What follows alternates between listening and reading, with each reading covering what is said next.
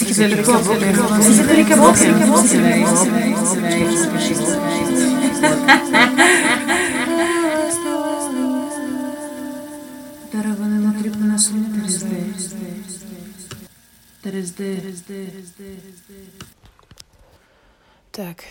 všetkých poslucháčov a posluchačky dospeláckej relácie LS Dolina.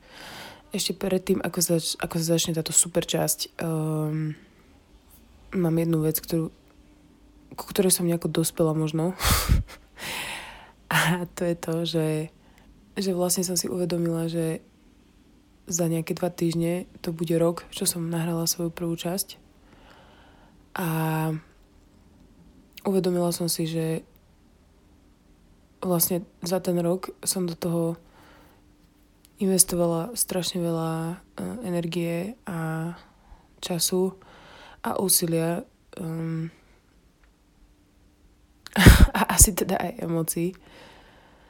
A už dlhšie sa pohrávam s takou myšlienkou, že by som... Je mi to strašne nekomfortné, ale príde mi to vlastne celkom fajn, že už dlhšie sa pohrávam s takou myšlienkou, že vlastne kto chce, tak by ma mohol nejako finančne podporiť. Zároveň chcem, aby vždycky to, čo dávam von, to znamená každá časť, aby bola prístupná zadarmo pre všetkých, lebo to je pointa celej LS Doliny. Proste nechcem, aby ako keby si niekto musel za to platiť, alebo čo, aby sa k tomu dostal. To je proste divné. A mi to strašne proti srsti. A dlho som uvažovala nad tým, že ako to spraviť. A napadla mi vlastne zatiaľ taká akože malá hráva vec, a to je to, že som si založila účet na herohero.co, čo je vlastne niečo, čo je vlastne to isté ako Patreon, až na to, že to je vlastne česká platforma a je jednoduchšia na používanie.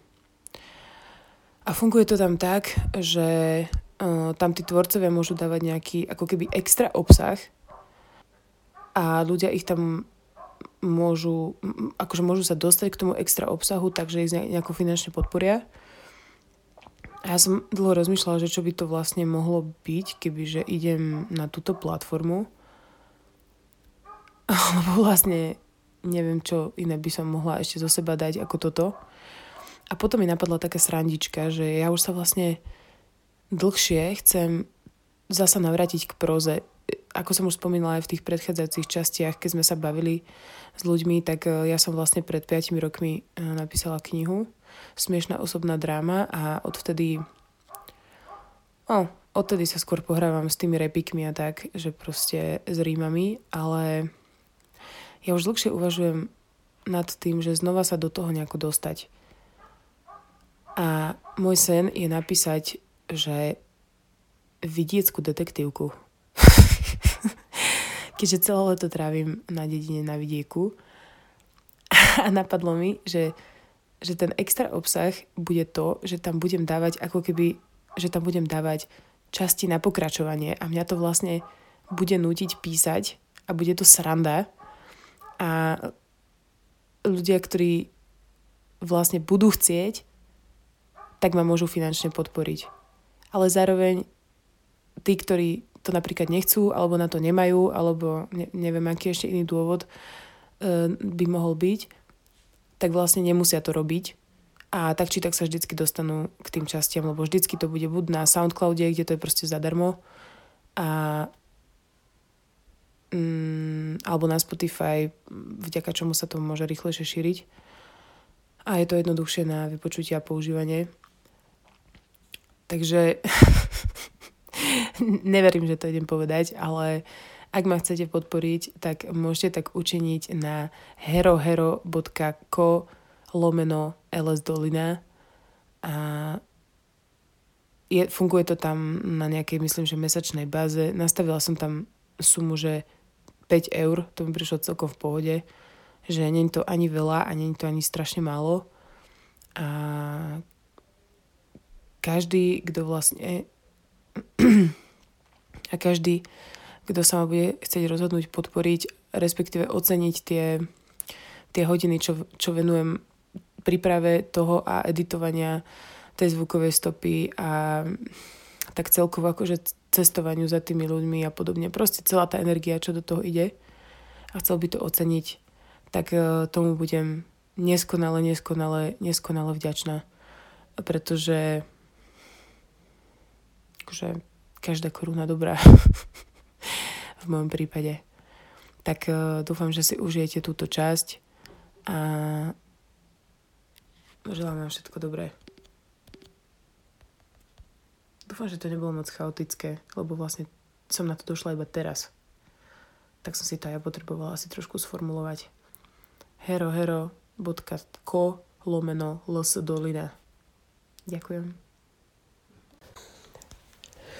Tak zdravím všetkých priaznicov a priaznivkyne relácie pre dospelých LS Dolina, ktorá pojednáva o psychedelických zážitkoch mňa alebo mojich hostí a hostiek a tak celkovo o živote, o vesmíre. Ospravedlňujem sa za môj hlas.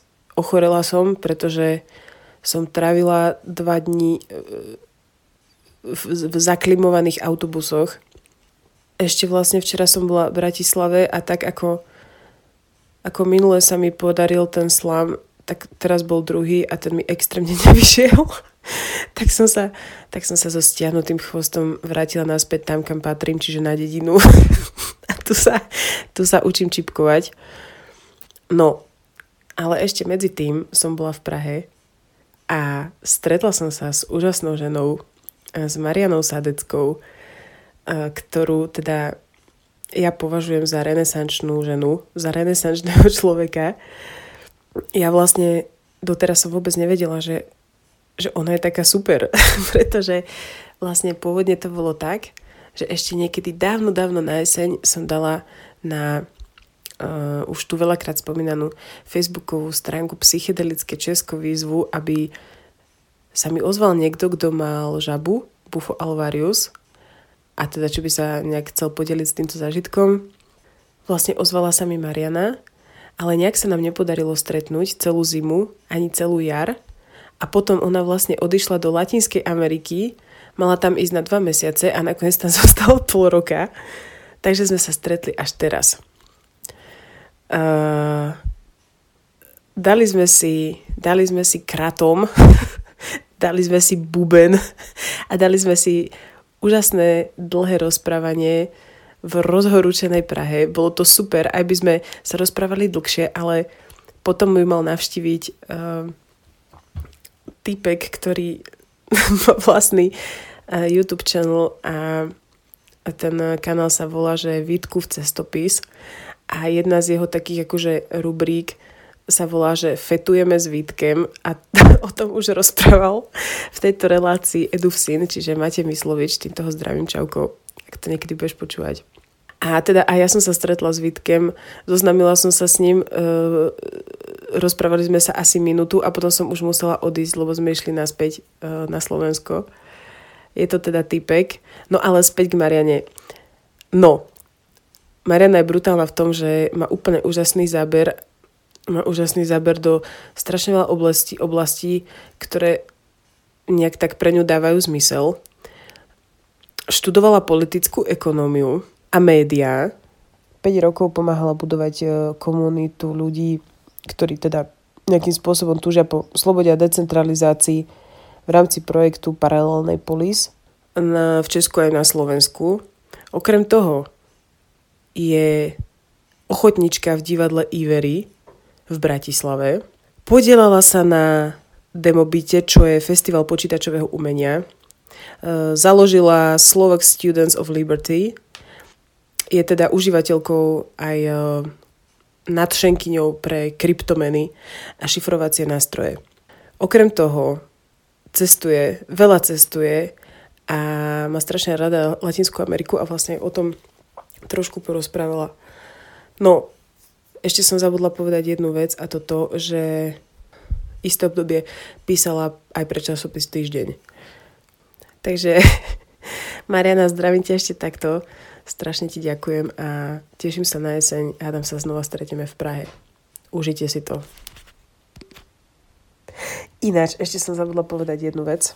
to tam vlastne nezaznie, to bolo mimo záznam povedané, že vlastne Mariana ešte myslím, že niekde v Bratislave okolo roku 2016 začala organizovať také večery, kde sa čítala takzvaná psychedelic poetry a bolo to spojené proste s nejakým premietaním videí a s hudbou. A to mi príde strašne super, lebo mňa to nejako minulo toto celé, čo ma trošku mrzí. Ale aspoň som sa to takto od nej dozvedela. Tak prajem príjemné počúvanie. Aha, máme zvuky do... Počkaj, ešte mám šamanský bubon. Mám iba taký malý, nech tu na byte nemajú problém s tým. No, jo. Oh. Ježišmaria. Týmto sme zahájili ďalšiu časť LS Doliny. Tak Maria, môžem ťa volať Mariana? Vítaj. Veľmi si cením, že si prijala pozvanie. A ja neviem, že odkiaľ mám začať, lebo ja sa chcem strašne na toho spýtať. No, ide o to, že keď som ešte niekedy v zime, myslím to bolo v novembri, dávala výzvu na stránku Psychedelické Česko, tak si mi napísala, že si mala žabu a že by si sa chcela možno o tom trochu podeliť. Ale potom sa vlastne stalo to, že sme sa už nestretli a potom si odišla do Južnej Ameriky. A ja mám taký pocit, že to bol, že tento rok bol pre teba taký strašne, že taký rok zmien možno? To je každý tak? Asi. A hej, ale že takých možno, neviem, no proste povedz viac. No, v prvom rade, že som rada, že sme sa konečne stretli. Áno. Počúvala som tvoje ostatné podcasty, aj ten podcast o žabe si naozaj, že spravila výborne. Že som vlastne rada, že si ho nahrala s niekým iným. Lebo predsa len ten zážitok je dosť taký ďaleko siahly a objemný, ktorý sa spracováva akože dlhšie. Tá žaba bola taká, ale neviem, že čím začneme, že či začneme rozprávať najskôr o Latinskej Amerike alebo o žabe. Môžeme začať o tej žabe. Oh. Vieš o tom niečo? In media zres. No, žabička. Žabička je asi najväčší odpal, aký sa dá zažiť. Takže v prvom rade chcem upozorniť, že keď to niekto chce skúšať, tak veľmi, veľmi opatrne a s plným vedomím, že do čoho ide. A aj keď bude mať plné vedomie, do čoho ide, tak nemá predstavu, do čoho ide. A je to asi najsilnejšia vec, akú som zažila. A aj čo sa týka životných možno zážitkov, alebo je to jeden z tých najsilnejších životných zážitkov, ale aj čo sa týka vlastne tých psychedelických zážitkov. V prvom rade veľa ľudí si myslí, že niekto vyfajčil žabu, tak to sa nerobí tak, že tam sa vlastne pozbiera ten sliz. A následne sa dáva do vaporizéru alebo do fajky. My sme to mali s mexickým šamanom, ktorý prišiel do týchto našich končín a podával to vlastne, ten zážitok trvá iba 15 minút, ale to je úplne jedno, pretože ten čas ani priestor tam vlastne neexistuje a vaše vedomie ide asi má zrýchlenie rýchlejšie ako Tesla v tej chvíli a je to z 0 na 100 behom sekundy. Takže vlastne dáva sa, je tam na výber, že buď si dá človek extrakt tej žabky, ktorý je vlastne, obsahuje ešte bufiny, čo je vlastne to sú celkom toxické látky na telo. A druhá možnosť tam je, že čisté 5-MeO-DMT, ktoré sa syntetizuje trošku inak. No a ja som si vybrala práve to 5-MeO-DMT, to čisté, ale videla som vlastne tých ľudí, aj tí, čo mali ten extrakt s bufínmi, aj čisté 5-MeO-DMT, a je to naozaj veľmi, veľmi podobné. A vlastne človek vdýchne... Mm-hmm. A letí v tej sekunde. No, to ma prekvapilo, že ty si vlastne hovorila, že ty si ju vlastne mala tu, akože v Čechách? V Československu. V Československu? Lebo ja som si myslela, že si to mala práve tam, niekde v Latinskej Amerike. Práve že v Latinskej Amerike tam som mala iné rituály, tam samozrejme ayahuasca a temaskal. Ale to vlastne poviem ešte neskôr o týchto latinskoamerických rituáloch, ale táto žabka naozaj je z Latinskej Ameriky a používajú to tam ľudia. No a samozrejme tuto v Čechách vznikol výborný dokument, ktorý pripravoval Václav Dejčmar spolu s inými ľuďmi, Bufo Alvarius, a vlastne tam aj s tou hudbou a odmálka a vizuálmi, tak naozaj, že ten zážitok sprostredkovali, že veľmi, veľmi uveriteľne oproti reálnemu zážitku. No a vlastne ten 15-minútový trip, ktorý človek zažije, tak je vlastne len taký odrazový mostík, čo sa začne diať potom. A na toto je dobré o tom vedieť, pretože je dobré vedieť, že treba mať kvalitnú integráciu napríklad. Aha. A nie hneď sa vrhnú do práce napríklad. To je... Ja som mala tú žabku, ten rituál v nedeľu. A naozaj to moja nervová sústava nikdy nič podobné nezažila. Niekto, keď má veľmi silnú dávku, tak môže dostať blackout a vlastne nepamätá si nič. Ja som mala naozaj krásny trip, ale keď som sa po 15 minútach pozrela na seba, tak moji kamoši sa na mňa pozerali a vyzerali, že sú trošku preľaknutí a možno to vyzeralo ako exorcizmus. Ja som si iba zotrela sliny, že OK, ideme žiť ďalej a toto budem spracovávať ešte extrémne dlho. A tak aj bolo, v podstate tá žabka sa nejakým spôsobom vracia. Ten týždeň po tripe, tak sa mi vracala, že každú chvíľku, že veľmi, veľmi často. Dokonca špeciálne, keď som napríklad, že moderovala som, že dosť serióznu diskusiu. A tam sa stalo, že zrazu som začala mať flashbacky, ale také, že veľmi silné, a ja, že nemôže sa nič stať, mám tuto nachystané otázky, live stream zapnutý a položila som mu, že všetky otázky a že 7 minúta. Stream mal byť, že mal byť 50 minút. Takže neviem, čo sa deje ďalej. No ale nebezpečné je to, že sa to vlastne vracia aj na ceste, alebo keď idete... Že ja som šla na bajku a začala som v podstate dostávať flashbacky. Viem ako na to, ale aj tak tam môže prekvapiť a človek je vtedy veľmi zraniteľný, takže fakt môže zraziť auto alebo môže sa stať čokoľvek. Ako? Takže treba byť fakt, že opatrný, pretože po tom tripe sa začne tripovať ešte niekoľko dní, niekoľko týždňov. Ty si vlastne hneď potom to nabehla úplne že na normálny život, akoby, no na normálny život. Akože u mňa je to tak, že v podstate, že moja práca je stále ako keby môj život. Že čo robím, že nerobím veci, ktoré sú nejakým spôsobom proti mne, že by som išla do korporácie a nenávidela svoju prácu, práve naopak. Takže išla som robiť to, čo ma baví, ale musela som vykonávať určité veci, byť tam na čas a... Teraz by som urobila to, že vyšla by som na 2 týždne sama na chatu, ale zase aj toto malo svoje čaro. Ale tá integrácia je neskutočne dôležitá, ale to pri akomkoľvek silnom zážitku. To je jedno, že či to je psychedelický zážitok, alebo autonehoda, alebo čokoľvek, ale potom to musíme nejakým spôsobom spracovať. A potom ešte tá žabka sa vracia v noci. Mňa budila každú noc približne v rovnakom čase a má to taký terapeutický efekt silný, že riešia sa tam rôzne veci, niekedy je to dobré, niekedy zlé, niekedy to fakt stačí nechať iba plynúť a upratalo sa mi extrémne veľa vecí, pozacvakalo do seba. A naozaj, že až odstupom času som potom cítila fakt, že veľmi silné zmeny.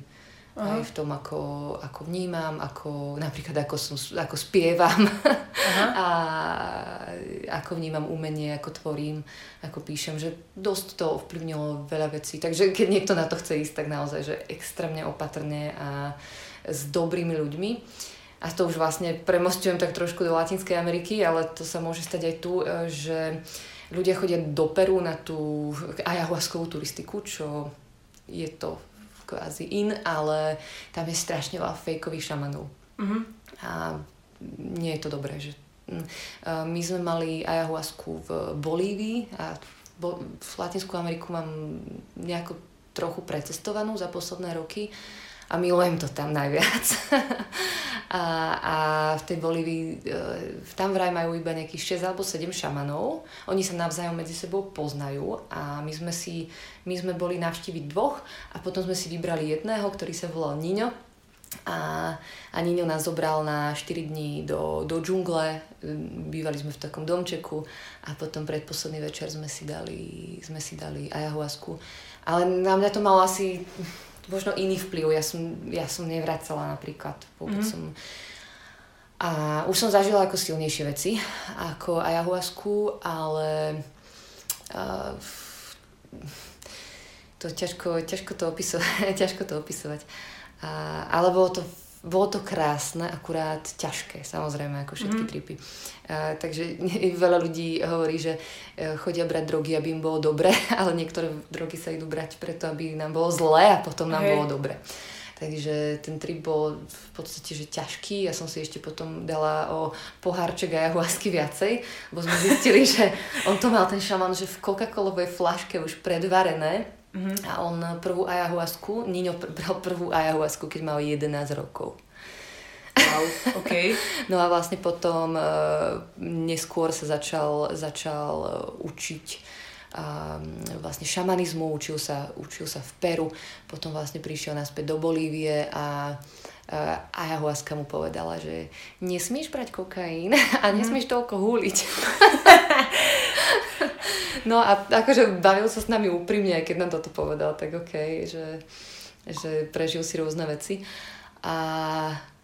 A tam je ešte vlastne iný kmeň v Bolívii, tak oni majú ešte väčší extrém a oni dávajú lyžicu ayahuasky, dávajú jednomesačným deťom. Wow. My tu krstíme a oni dávajú jednu lyžicu ayahuasky a spolu s tým nechajú to dieťa uštipnutým najjedovatejším mravcom. Ako vakcína, alebo ja neviem, ako to majú, ale celkom halus. Takže... Wow, to je super. Ale v tej Latinskej Amerike je naozaj cítiť v tej spoločnosti, že oni tie rituály tam majú.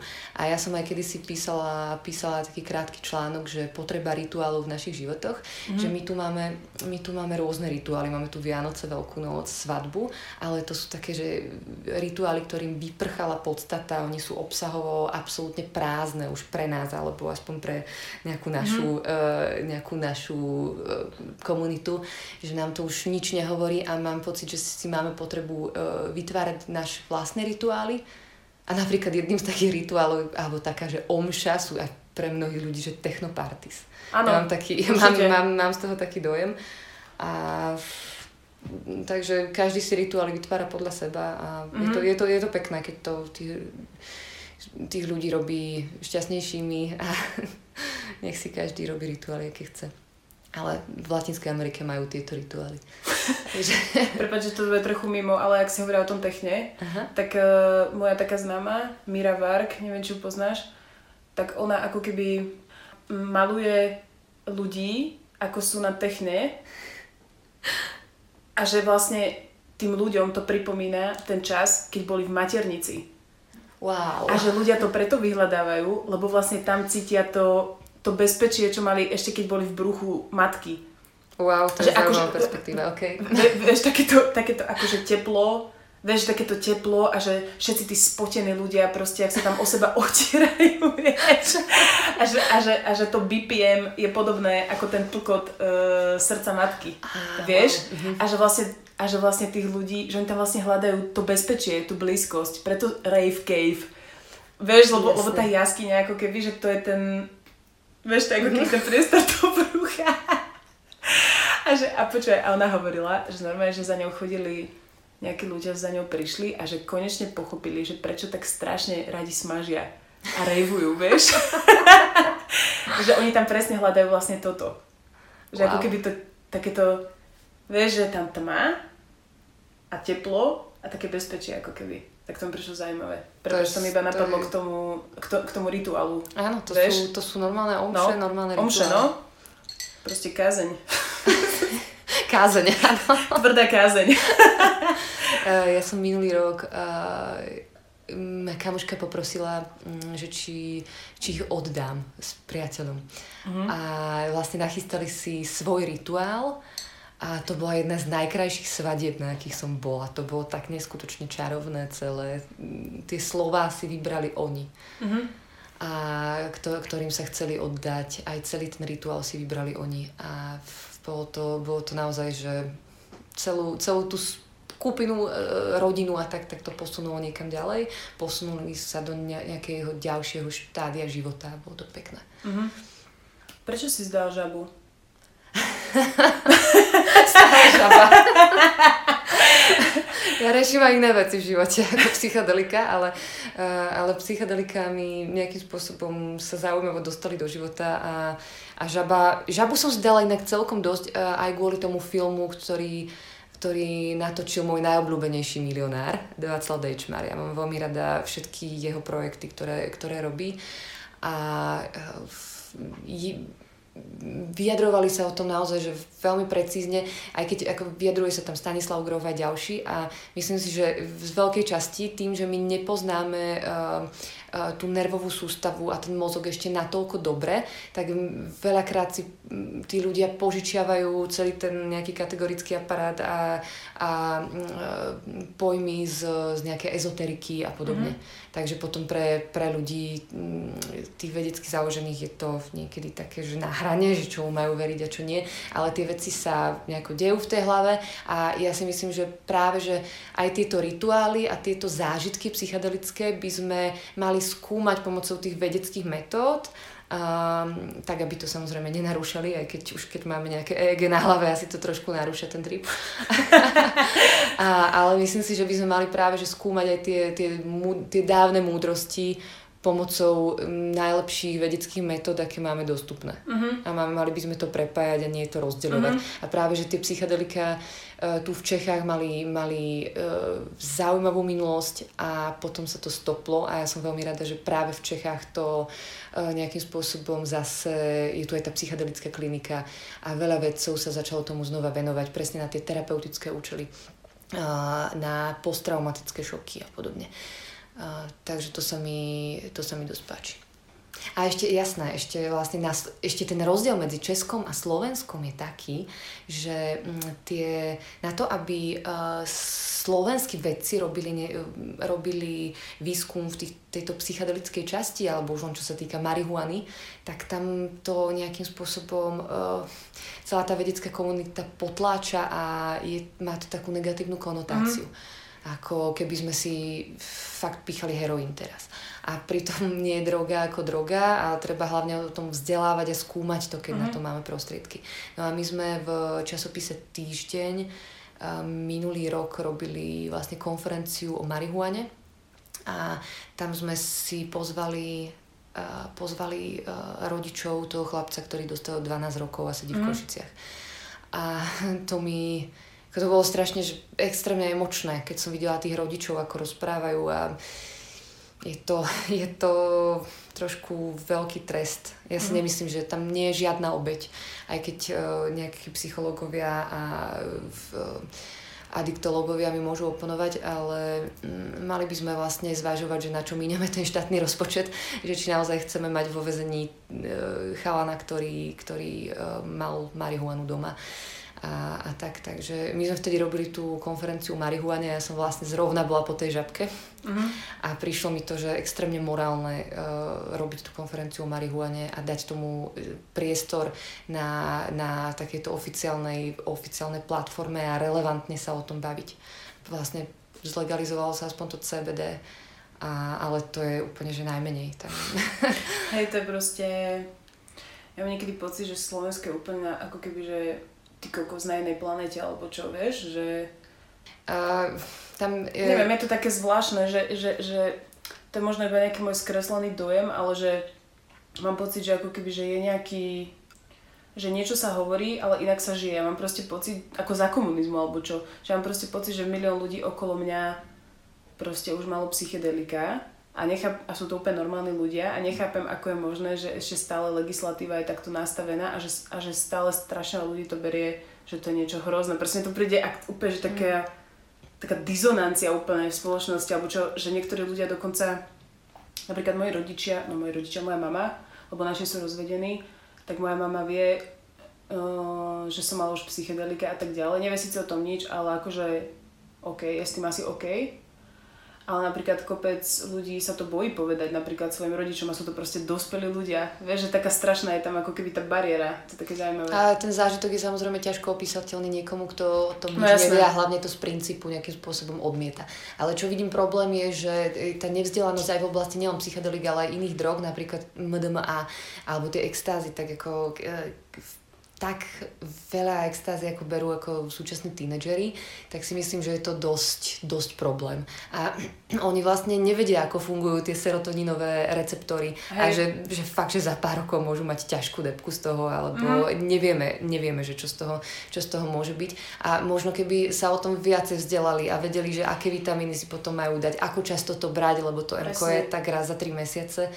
A to isté, že zase management, kokain, ale že kokain, že extrémne veľa sa berie a myslím si, že to je fakt, že šitý droga, ale naozaj, že berú to vo veľkom. Kardiológovia by mohli rozprávať, podľa mňa. Hej, však práve. No. Ešte vlastne, keď si hovorila o tom Slovensku, tak ako som robila novinárku a ja som bola stotožnená s tým, čo píšem a so všetkými textami, ktoré som vydávala, ale čo sa mi nepáčilo na tej novinárčine v podstate bolo to, že tam je naozaj že dopyt po tej politike. Nebola som stotožnená s politikou. Mm-hmm. Mám na to, akože vyštudovala som tú rakúsku ekonómiu a politickú ekonómiu a ako som sa do toho nazrela, tak mi tak participovať na tom a písať články o politike mi príde ako iba zväčšovanie nejakej kolektívnej traumy, ktorú namiesto toho, aby sme si liečili kolektívne, ale aj každý sám, tak ju ešte len viacej tými novinovými článkami veľakrát podnecujeme a nechcem tomu zasvetiť život nejakým spôsobom. A čomu si sa venovala ty v článkoch? Ja som písala ekonomiku, IT a technológie a umenie. Aha. Takže to sú veci, čo ma bavia a nejakým spôsobom viem prepájať a viem sa do toho ponoriť, ale tá politika nie.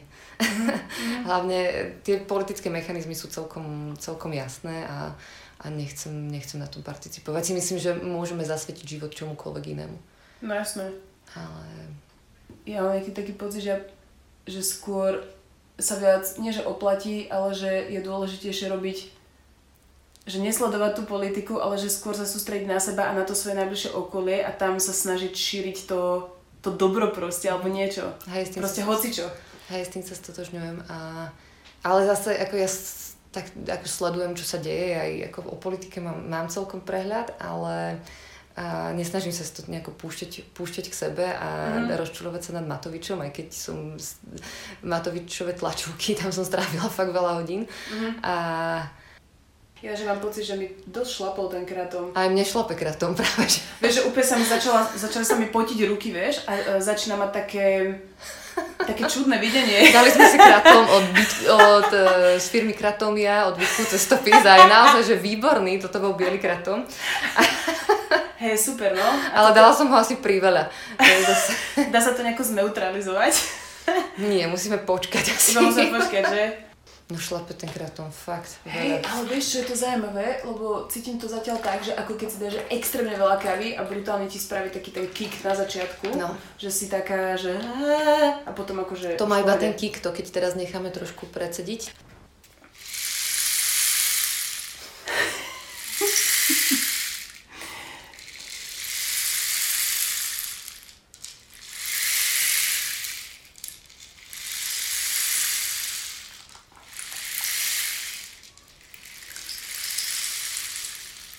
No a človek vlastne, keď sa odpúta od tej politickej situácie, ktorú ako samozrejme trošku treba sledovať, lebo nejakým spôsobom nás to ovplyvňuje, špeciálne tých, ktorí podnikajú a tak.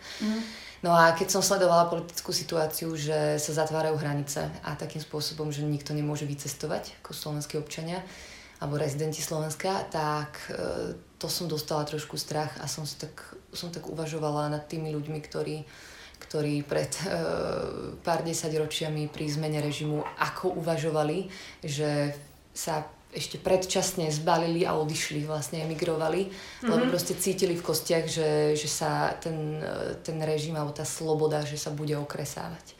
Takže nad tým som tak uvažovala a potom mi prišlo ako dobrý nápad vybaviť si paraguajskú trvalú rezidenciu, pretože trávim tam posledné roky naozaj veľa času a s tou kartičkou už vlastne teraz mám paraguajské ID, takže viem kedykoľvek, aj keby sa zatvorili hranice, tak ma musia pustiť von. Takže to je tiež taká, akože, taká barlička, že áno, že mám túto kartičku, ktorá ma môže mi dať viacej slobody. Takže to si ja si myslím, že najviac, ako čo s tou politickou situáciou môžeme robiť, je to, ja si nemyslím, že to je reformovateľné, že kedysi som mala také ambície, že aj cez tú politickú ekonómiu, že by som vedela zlepšiť tú ekonomiku v krajine, ale teraz si skôr myslím, že treba zabezpečiť svoju rodinu a svoje okolie, svojich kamarátov, svoju komunitu, ktorí myslia podobne ako my a vytvoriť si čo najviac slobodný ostrov. My máme vlastne taký slobodný ostrov Paralelní Polis v Prahe a to sú podobne zmyšľajúci ľudia, s ktorými sa snažíme dosiahnuť maximálnu osobnú slobodu a ekonomickú slobodu. Takže tak. No a potom vlastne, potom ako som prestala robiť novinárčinu, tak som odišla do tej Latinskej Ameriky a tým, že som mala aj vtedy nejaké depky, tak je to tak, že v tej Latinskej Amerike sa nedajú mať depresie, lebo je tam všetko farebné a tí ľudia komunikujú o dosť inak ako na Slovensku. A tak som odišla na šialený trip, kde som mala byť 2 mesiace, ale bola som tam pol roka a išla som najskôr do Bolívie na 2 mesiace, potom Paraguaj, Mexiko, Panama, znova Paraguaj. A Bolívia je asi teraz jedna z mojich asi najobľúbenejšia krajina, pretože je to tam naozaj že veľmi panenské, že tí indiáni tam žijú ešte dosť v súlade tak ako v súlade s prírodou, tak ako žili ešte v minulosti a je to tam neporučené. A tým, že bola pandémia, tak tam neboli skoro žiadni turisti. Aha. A ja som sa tam takmer nedostala, pretože prichádzala som z Madridu v lietadle plnom Bolívicov do Santa Cruz v Bolívii. A ten colník na letisku, takže čo tu robíte, že nemôžem vás pustiť, že je to zatvorené voči turizmu. Ja vravím, že ja iba tranzitujem. Ja potom si idem vybavovať paraguajský trvalý pobyt, že tuto iba tranzitujem. A on ma tam nechcel pustiť. A potom sa pýta, my sme komunikovali cez Google prekladač, pretože ja som s ním moc nevedela komunikovať v tej chvíli španielsky a on anglicky. Tak on sa ma pýta, že kam idete? A ja som do Google hovorím, že idem ďalej do La Paz, čo je vlastne veľké mesto v Bolívii. A Google Translate to preložil ako prichádzam v mieri. Na čo sa ten úradník začal strašne smiať a dal mi pečiatku a už som bola v Bolívii. Ja som tam vystúpila z lietadla a ja som sa cítila, že som doma. Že naozaj, a to mesto je vo výške takmer 4000 metrov nad morom. Takže celkom problém prvé dni s nadmorskou výškou a začal šialený trip, naozaj, že šialený trip a pol roka tak intenzívny, že to, čo som dávala na Instagram, tie storyčka, tak boli fakt, že asi 1%, čo sme zažívali, lebo tam nebolo čas žiť, nie to ešte nejako postovať. No a my sme si požičali ten začiatok tripu, aspoň opíšem, ale snažím sa to nejako spracovať písomne. Tak začiatok tripu bol taký, že sme si požičali auto v La Paz a išli sme na jedno z najkrajších miest na svete a to je Salar de Uyuni. To je solná púšť vo výške cca 4000 metrov nad morom v Bolívii. To je šialene krásne, to sú také tie zrkadlové plochy a podobne. A všetci tam chodia s agentúrou a s nejakými guidami. My väčšinou s guidami nechodíme nikam, iba keď to je nevyhnutné. A vyrazili sme na tej obrovskej Toyote Hilux do tej solnej púšte v najlepšej nálade a prišli sme na taký kaktusový ostrov, vlastne tam sú tie miesta, kde sa jazdí Rally Dakar a naozaj, že šialene sme boli ohúrení, že čo celá tá príroda, ako to tam na človeka pôsobí.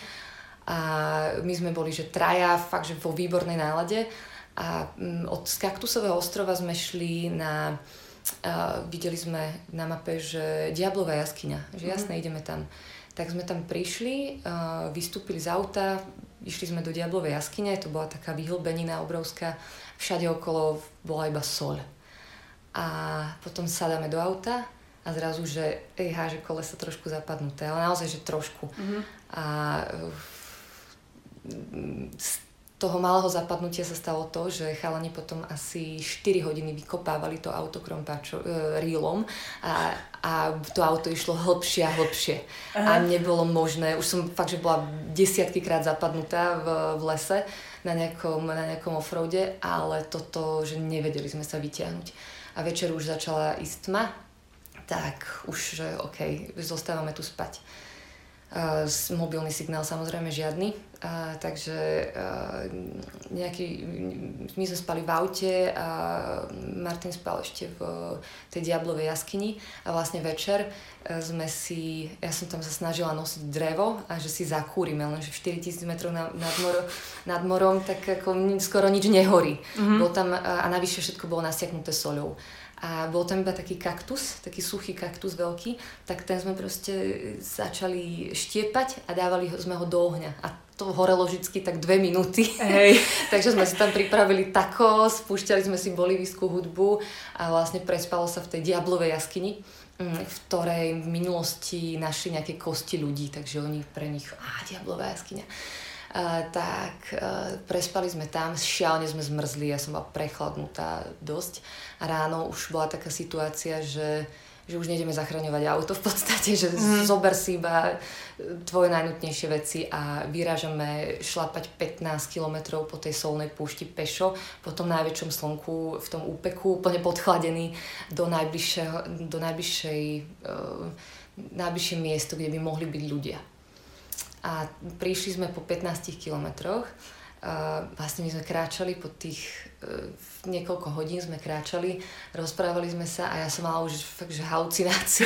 Ja som si myslela, že okolo mňa sú chatky, také chatky ako Mikuláš Vareha postavil na východe, čo tam chcel to boxovacie centrum spraviť. A ja som tie chatky, že ja idem okolo nich a stále v hlave mi hrala pesnička od Tustých baletiek, sme v púšti, sušíme v hrdle. Dáme to tam. Sme v púšti, suší ma v hrdle, pery mám stvrdlé a túži. Po chladivej túni húštim, začínam blúzniť, odmýtam múzy, lúštim rébu z prúsvitnej blúzy. V núdzi spozná, že otvor je úzky a fúzy pichnú jak narkóza od medúzy. A nemala som stiahnutý ten album, lebo oni vydali vtedy ten nový album a nemala som ho stiahnutý, tak to znelo len v hlave. Po 15 kilometroch sme prišli na Kaktusový ostrov, na ktorom žila iba Doňa Aurelia, ktorá tam žila 30 rokov a okolo nej fakt, že desiatky kilometrov nebolo, že nič. A ešte tam žil nejaký taký, že štátny úradník, ktorý sa venoval turizmu. A ona už vôbec nechcel pomôcť. Aha. A tak Doňa Aurelia išla, zobrala lopatu a povyberala také hrubý odpad z našej budúcej izby. A ubytovala nás tam. A nám to bolo úplne jedno, lebo kamoš už chytal horúčky a boli sme strašne vysilení. Ale že ona nemala jedlo.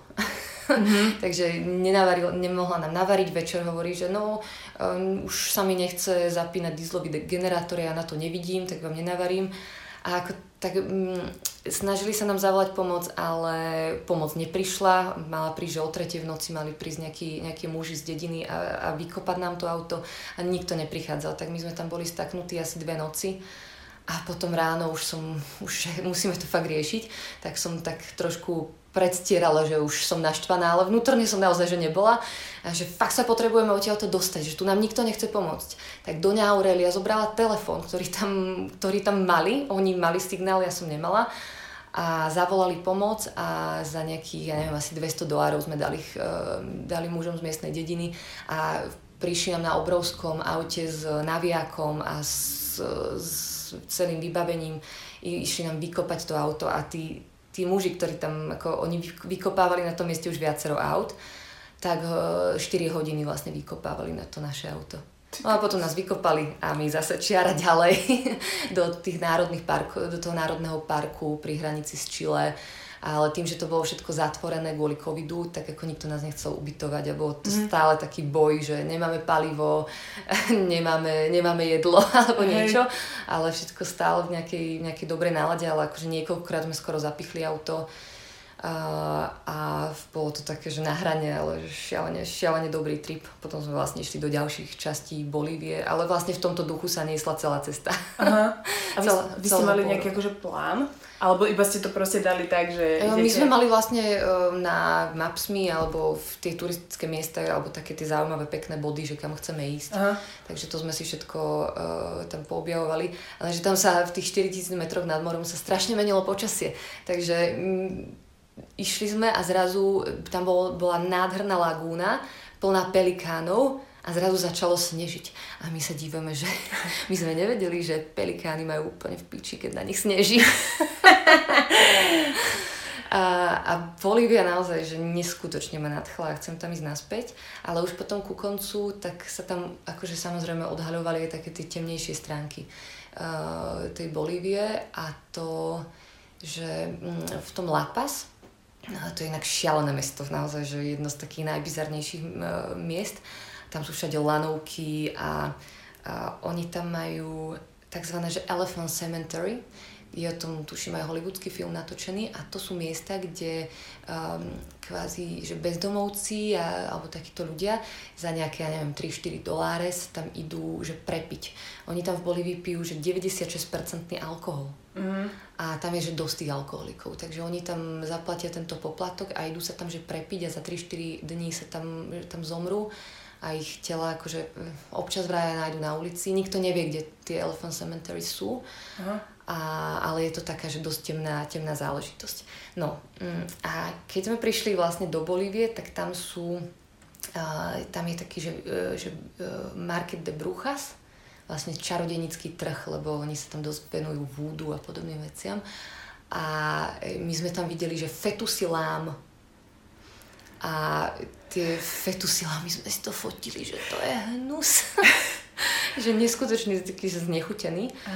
A po tom celom tripe, že fakt, že my sme mali veľakrát, že bol že zázrak, že sme prežili. A stále sme mali Ježiš pri nás stál, neustále.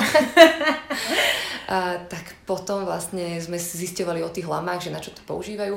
A tie lamy používajú na to, že keď idú stavať nejaký dom, tak chudobní ľudia na to, aby vlastne spravili rituál a požiadali o permission Pachamamu, tak spália túto lamu, polejú tým alkoholom a spália ten malý fetus lamy a vlastne požiadajú Pachamamu, že či môžu stavať.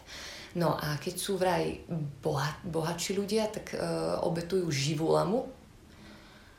A úplný extrém bol to, keď mi miestna indiánka hovorila, že oni majú takú tradíciu, že keď naozaj sa ide stavať nejaký veľký most alebo obrovská budova, tak obetujú živého človeka. A práve, že berú, je to vlastne, že dobrovoľne, že spýtajú sa nejakého toho bezdomovca alebo toho alkoholika a oni ho vlastne opijú, dajú mu dobré jedlo a tak a potom oni sa tvária, že sa to nerobí, ale miestni hovoria, že vraj sa to ešte stále robí. A akože cíti tam takú tú temnotu trošku a to bolo, že fú. Tak to je dobrá pohanština. Je. A takže má to tam aj túto stránku, ale Bolívia stojí za návštevu, ale vlastne tam nechoďte, lebo bude tam veľa turistov. No tu som sa presne chcela spýtať, že ako vás oni prijali, vieš? Extrémne dobré, akože tam tak šialene dobrí ľudia. Najlepšie technoparty som zažila v bolívskej Cochabambe. Najlepšie technoparty boli tam. A len zaujímavá vec na technoparty je to, že vlastne ja pýtam miestnych, že aké drogy berú napríklad a väčšina ľudí, tam naozaj tých mladých, tak pijú iba alkohol.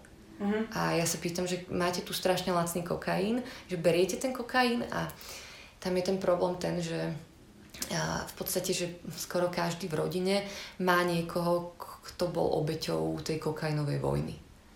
A napríklad kamoška tam, ona nenávidí kokain, pretože jej otca zabili 2 guľkami kvôli kokainu, takže ona úplne že nenávidí akúkoľvek zmienku o kokaine.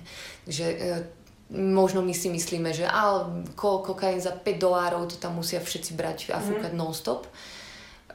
Nie je to tak vôbec, pretože má to fakt, že negatívnu takú, fakt, že čiernu konotáciu nejakú. A akože kokain je fakt, že zlá látka. Nie, človek na tom nevie byť kreatívny.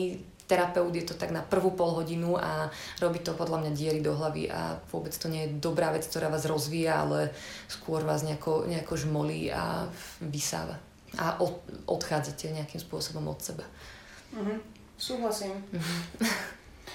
To je zaujímavé, že vlastne my tu vlastne kokain vnímame ako presne, že akože tá zábava, ale tí ľudia, ktorí v tom žijú, vlastne tam v tom biznise, tak oni to musia úplne inak vlastne vnímať. No. Že oni sú vlastne v tom, že to je vlastne to, čo my nevidíme. A prehliadame to na schvál. A v podstate je strašne zle, lebo ten kokain je naozaj že štátny biznis. Aha. A vlastne v tej Bolívii sme zistili, že tam pred pár rokmi zvolili Eva Moralesa. A on bol 2 volebné obdobia a on je vlastne že prvý indiánsky prezident. Aha. A on na začiatku robil dobré veci, pretože konečne nejakým spôsobom zrovnoprávnil tých indiánov, a tam ako pred rokmi bolo to, že tie miestne cholitas, to sú také tie ženy s tými klobučikmi, s dlhými copikmi v miestnom kroji, tak oni nemohli ísť do MHDčky, nemohli študovať, nemohli vstupovať do istých častí mesta. A to je fakt, že strašné, a to tam bolo ešte pred 20 rokmi takto. A on vlastne začal ukazovať tým indiánom, že buďte hrdí na to, ako vyzeráte. A naozaj, že tie miestne holky, oni majú hrozné komplexy zo seba. Oni sú že nádherné indiánky a oni stále, nie, ja chcem vyzerať európsky, ja chcem mať takéto blond vlasy ako ty. Ja vravím, že vy ste úžasné, nádherné a nie, nechcú to prijať. No a Evo Morales takže si urobil dobré meno tým, že zrovnoprávnil tých indiánov a zároveň on je že hlavný kokalero. Kokalero znamená, to je vlastne také, že kokainový král a on vlastne, ten kokain je normálny štátny biznis ako keby. A on má pod palcom, že najväčšiu produkciu kokainu v tej Bolívii a všetci to vedia. To je niečo, ako u nás bol napríklad Smer, alebo v Čechách áno, že vlastne každý robí pre veľká časť obyvateľov, tak robí pre nejaký biznis, ktorý vlastne patrí tomuto miestnemu vodcovi a tým pádom ho volia a tak. No tak tuto je to podobne. Takže v Bolívii, hlavne v okolitej Cochabamby sú najväčšie tieto kokainové produkcie, čo distribujú vlastne ďalej do Mexika a tak ďalej. A ešte čo zaujímavé na tej Latinskej Amerike, že ten život tam má takú inú cenu, že oni je tu... Čo sa mi páči, tak sa mi páči, ako majú v podstate akceptovanú smrť, že majú tú smrť o dosť lepšie spracovanú nejako psychologicky.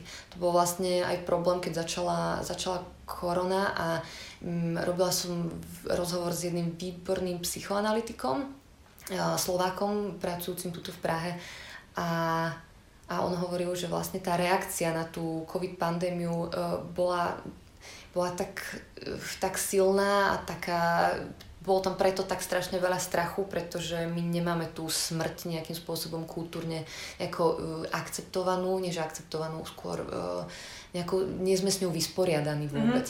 Že my si tu skôr žijeme nejakým spôsobom tak narcisticky, že všetko je krásne a všetko je super, ale keď nastala kvázi, tak symbolicky to myslím, že tá smrť tej spoločnosti ako takej, že už nebude tá spoločnosť ako bývala, čo sme si na začiatku covidu v podstate mysleli, a to, že vlastne že zomierajú príbuzní na covid a tak ďalej, tak že ten veľký strach a potom následne tie psychologické reakcie, buď to úplné popretie alebo totálna akceptácia, tak vlastne sú spôsobené tým, že kultúrne nemáme, ja neviem, aj cez tie rituály alebo tak tú smrť nejakým spôsobom strebanú v sebe, v svojej psychike. No a to je na tej Latinskej Amerike naozaj že krajšie, že tú smrť oni tam s ňou žijú. Akože hlavne, naozaj, že aj to Mexiko má ten kult smrti nejakým spôsobom zaujímavo vybudovaný a odporúčam veľmi kreslený film Coco, z 2017. Aj v češtine, aj v španielčine je to naozaj že nádherná vec, ako oni pekne sa pozriete na to, ako oni majú vlastne akceptovanú tú smrť v tej latinskoamerickej kultúre. Však aj presne to, že oni vnímajú tak farebne. Vieš, že tie lobky proste pomalované a tak ďalej, že proste všetko je také, že to vlastne oslava. Že u nás je to také, že to trúchlenie alebo čo, alebo možno kedy si to možno ani tak nebolo, teraz je to takéto trúchlivé, čierne, ale tam je to proste, že okej. Okay. Mm-hmm. Je to super. Vlastne iné. No a vlastne ešte so smrťou som sa počas tejto latinskoamerickej cesty poslednej ešte stretla v inej forme. A to, že sme boli v Paname na takej nádhernej pláži pri Pacifiku, čo Pacifik je veľmi, veľmi silný živel. A boli sme vlastne v takom rezorte, kde bol bazén a cez deň sme boli v bazéne, kde bola taká nádherná panamčanka. Naozaj, že išla okolo a som sa za ňou otočila, že veľmi, veľmi krásna bytosť. A 19-ročná. A ja pozerala som a že dosť tak... Panamci, oni sa opijú z jedného piva, tam z tie 3% piva, ona tam búchala tie korony do toho tekily. No a potom bol asi 5 hodín večer a ja som už bola pri oceáne. Tam boli, že šialene silné vlny. Tam ja viem plávať a mala som problém to ustať. Nie, že ustať, to ťa že ošľahá o dno bez problémov. Ale ako hrali sme sa z tých vlnách, skákali sme do tých vln, podliezali sme ich, hrali sme sa s tými vlnami, ale cítila som, že to je veľké, že stále sme čekovali, že či sme všetci kamoši a dávali sme pozor, že či deti sú akože v pohode. No a o 5:00 som ležala pri bazéne a počúvala som Monolinka, vlastne berlínsky DJ, my sme boli na takom surreálnom festivale v Mexiku, v surreálnych záhradách Edwarda Jamesa na jednom z najlepších koncertov a vlastne on má taký song, že Father Ocean a som počúvala Father Ocean a zrovna začala, že obrovská panika, že niekto sa topí. Ja som sa pozrela vedľa seba a tam chýbali plavecké okuliare, takže som videla, že jeden môj kamoš išiel, že je v tom oceáne. Ja som začala bežať, to strašne dlho som musela bežať k tomu oceánu, že ja som sa zľakla, že sa on topí. Mm-hmm. On má 2 deti a asi fakt som to, v tej chvíli som sa fakt vystrašila. A potom vlastne som zistila, že sa topí mi amiga, tam kričali, to znamená, že žena sa topila a hneď mi došlo, že asi tá mladá holka. A ten môj kamož vlastne v tých vlnách už tak fakt ďaleko, už bol za tou hranicou, že kde to bolo bezpečné, ju hľadal, ale ona bola v tej vode asi 10-15 minút a nemohli ju nájsť, lebo to bolo strašne silné, to tak ťahal ten oceán. A tak po 15 minútach ju vylovili a ona vlastne mala astmu, no a ju tam strašne dlho oživovali, už prišla vlastne pomoc a to bola taká strašne temná atmosféra, že tá bojovala tam o život, že to bolo že dosť cítiť. A ja som noc predtým som presne na tom istom mieste, kde ju oživovali, tak vlastne som mala ten mexický šamanský bubon a som tam spievala takú ayahuaskovú pesničku Uela, uela, uela, uela, uela, uela, uela, uela, son nosotros. A vlastne...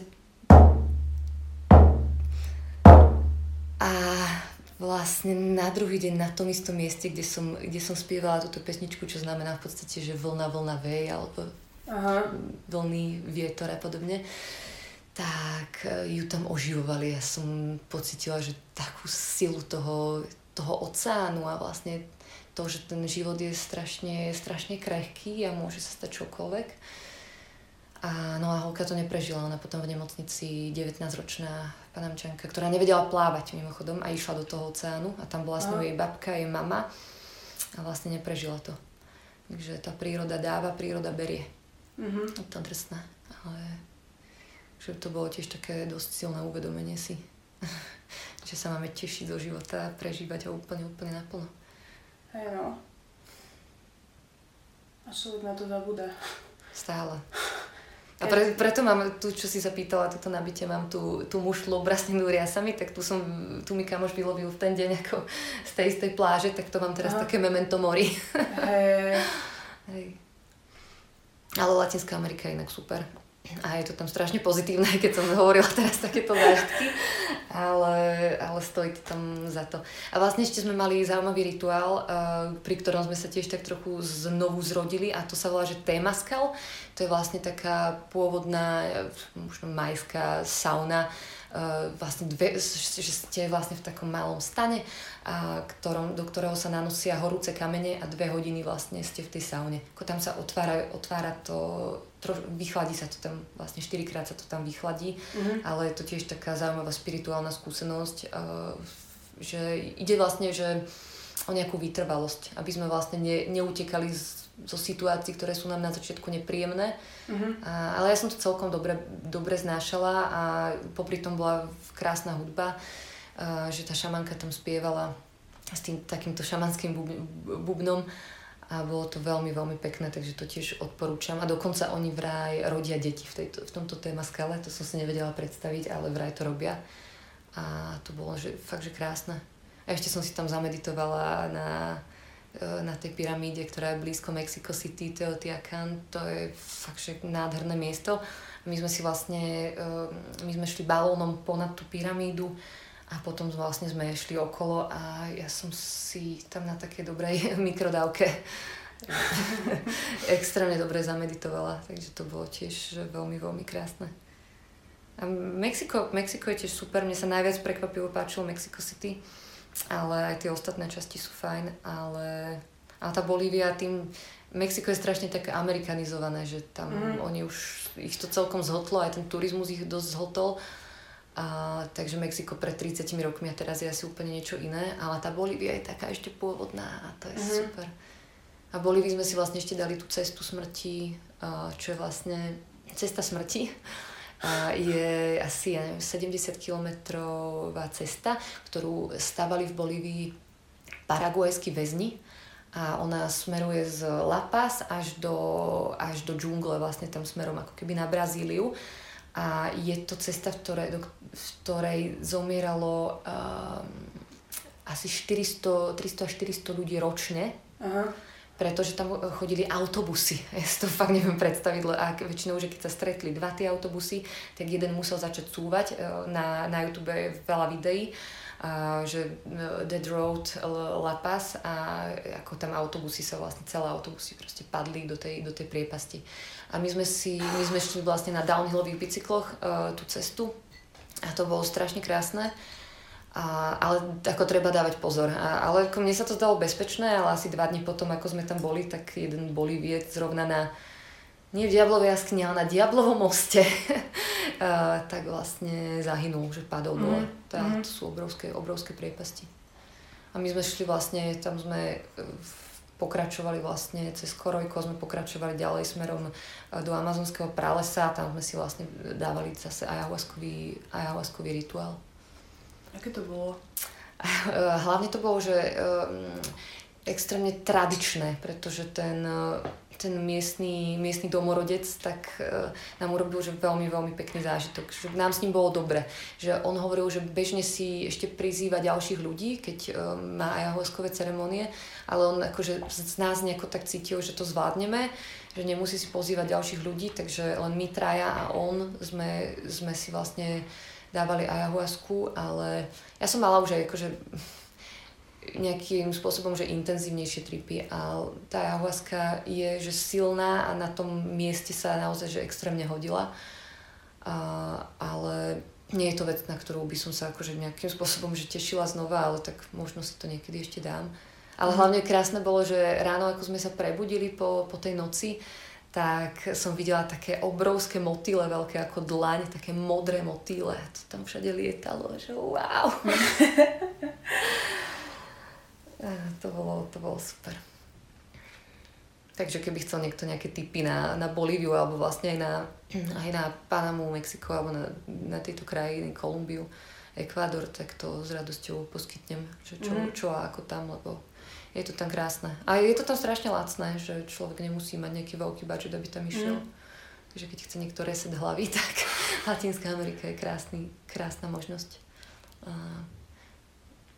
No vlastne teraz sú... Tá Latinská Amerika sa začala trošku pripravovať na kryptomeny a El Salvador, čo je akože dosť nebezpečná krajina, ale vlastne povedali, že miestna vláda povedala, že za 3 bitcoiny budú dávať salvadorské rezidencie, aby vlastne pritiahli týchto kryptomenových nadšencov. Mm-hmm. Takže sa chcú nejakým spôsobom otvárať aj tomu kryptu, aj Paraguaj a tak. My sme sa snažili tam nejakým spôsobom tiež ísť tou cestou kryptomien, hlavne v Paname, ale tak tie banky sa tam dosť báli. Ale myslím si, že asi nejakým spôsobom tam na to pôjdu do toho časom. A hlavne je to hrozne praktické, lebo cez tie kryptomeny pošlete tú transakciu za pár minút.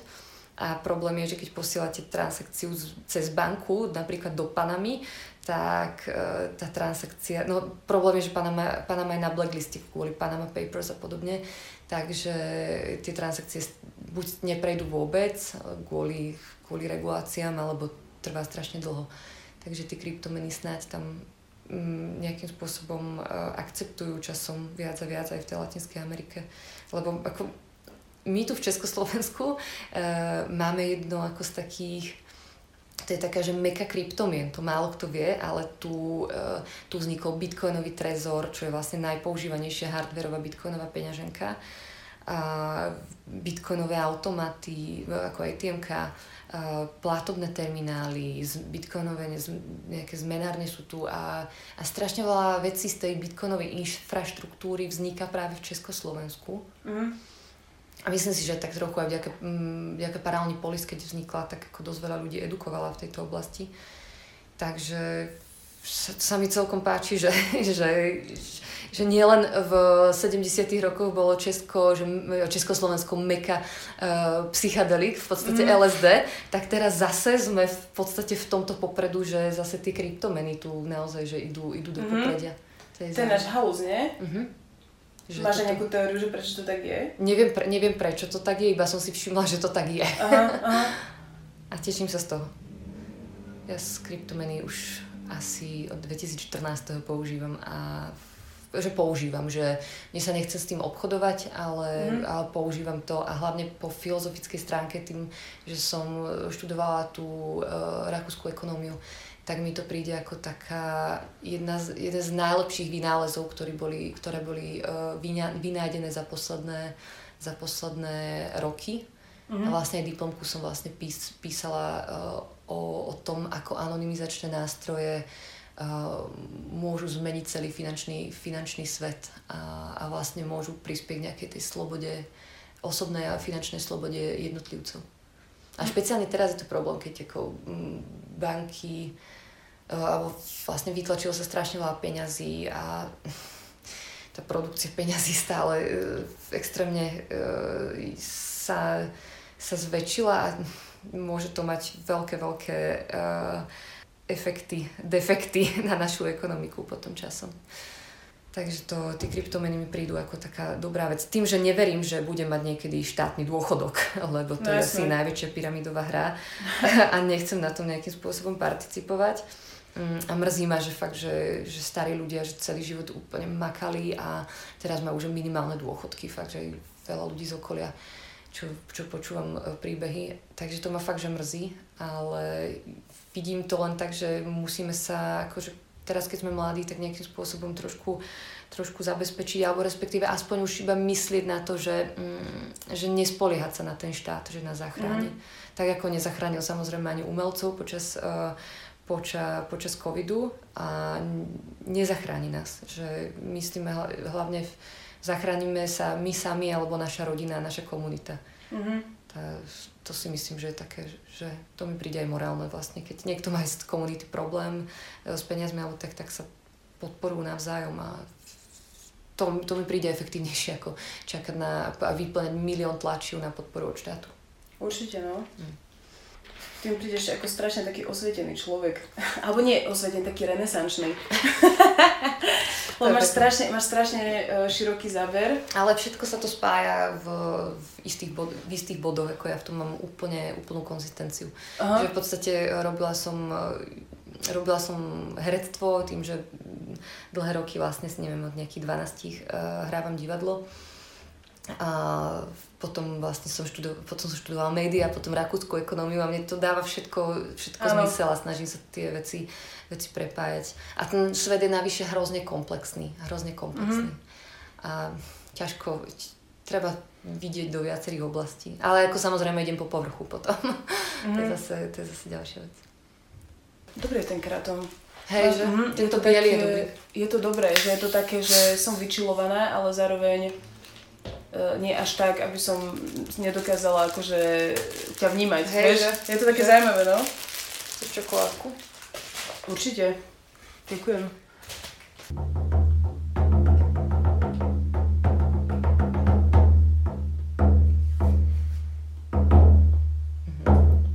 Som úplne rozklepaná.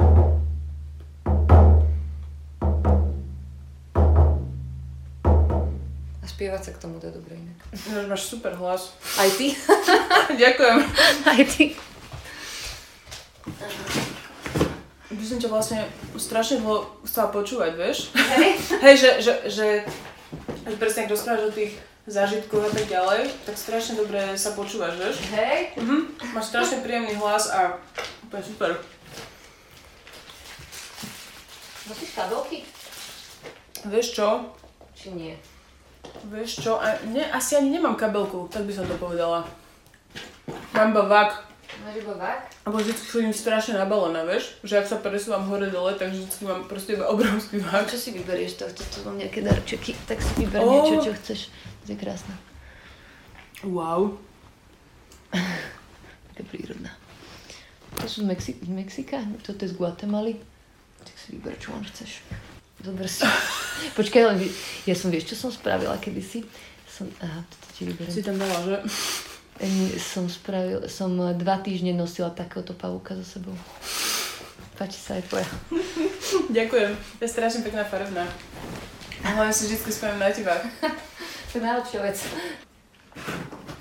Ešte tu si dám dookola taký ako keby pás. Budem to nosiť ako takú ladinku, vieš? Takú nitku. No, mňa strašne zaujímajú akože tie úplne prvé psychedelické zážitky. A je to moc osobné, alebo môžem sa ťa na to spýtať? Bez problémov. Hej, v pohode? Ale rozmýšľam, že či to je niečo zaujímavé tam vlastne. Všetko je zaujímavé podľa mňa. Ja skôr mám teraz akože také... Také hutnejšie, možno. Viac vnímam. A napríklad nemám rada, keď niekto hovorí, že staré dobré časy, lebo ja to mám tak, že každým rokom viem viacej vnímať svet a v podstate, že každým rokom je lepšie, lebo si viem ten život viac každým rokom zariadiť tak, aby som v ňom mala viacej slobody, viacej takých ľudí, ako chcem a celé sa to nejako tak stále upravuje do lepšieho, takže keď niekto ako spomína na strednú školu ako na najlepší životný čas, tak som celkom prekvapená, že možno sa niekde zacyklil a ten spomienkový optimizmus, to isté aj na socializmus, tak majú ľudia, to sa celkom čudujem, no. Mm-hmm. To nechápem ani ja. Ja mám tiež pocit, že môj život je stále lepšie a lepšie, lebo sa stále učím viac a viac, proste však to je super. To je super. Ale hej, no je to také smutné, že ľudia ako keby sa tak zaseknú, alebo čo. A že vlastne, ako ich odseknúť. Mm. Ale to asi musí každý chcieť sám. To musí každý chcieť sám. Hej, presne, že môžeš hocikomu rozprávať hocičo, ale to je jedno, lebo to, keď sám nechce ako keby sa posúvať ďalej, tak to je úplne márne. Hej. Do niečoho búšiť. A tak každý z nás sa veľakrát zaciklí. Aj po tých temných obdobiach.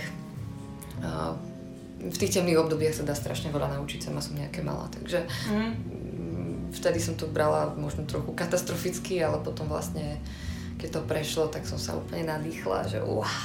Mm-hmm. Vlastne tak, aj vlastne pred tou cestou, ako som šla do Latinskej Ameriky, tak som bola nie v dobrom stave mentálnom a potom teraz ako som sa vrátila, tak všetko je až nejak príliš super. Uh-huh.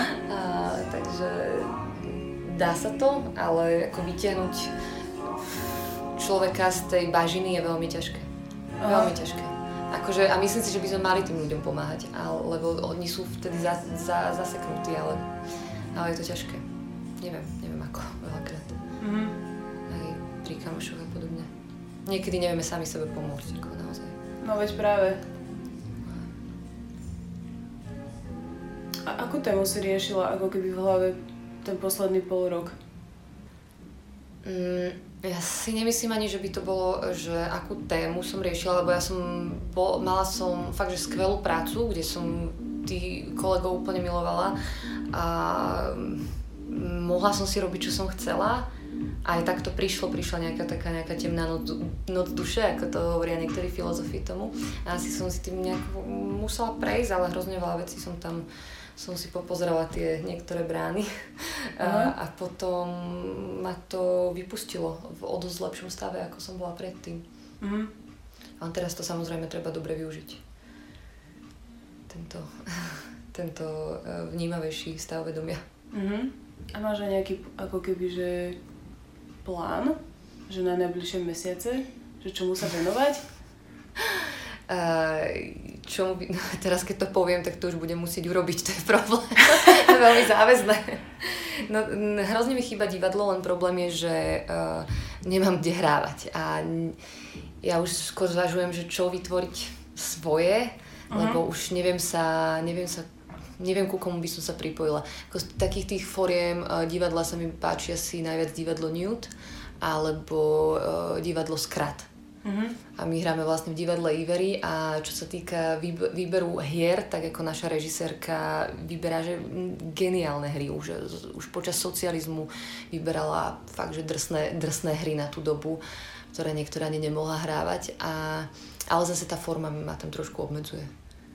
A ja som väčšinou hrávala klasickú činohru, ale už mi je to málo, už by som to, tým, že som robila aj 2 roky to Psychedelic Poetry, čo bola vlastne poézia s videom a s hudbou, živou hudbou, tak práve, že by som už pustila sa do niečoho divadelného takéhoto. No a vlastne to je zaujímavé, že už sa na to divadlo, väčšina divadiel je taká, že v podstate, že 2D, že veľmi ako emočne, že alebo zážitkovo 2D, že veľmi plocha.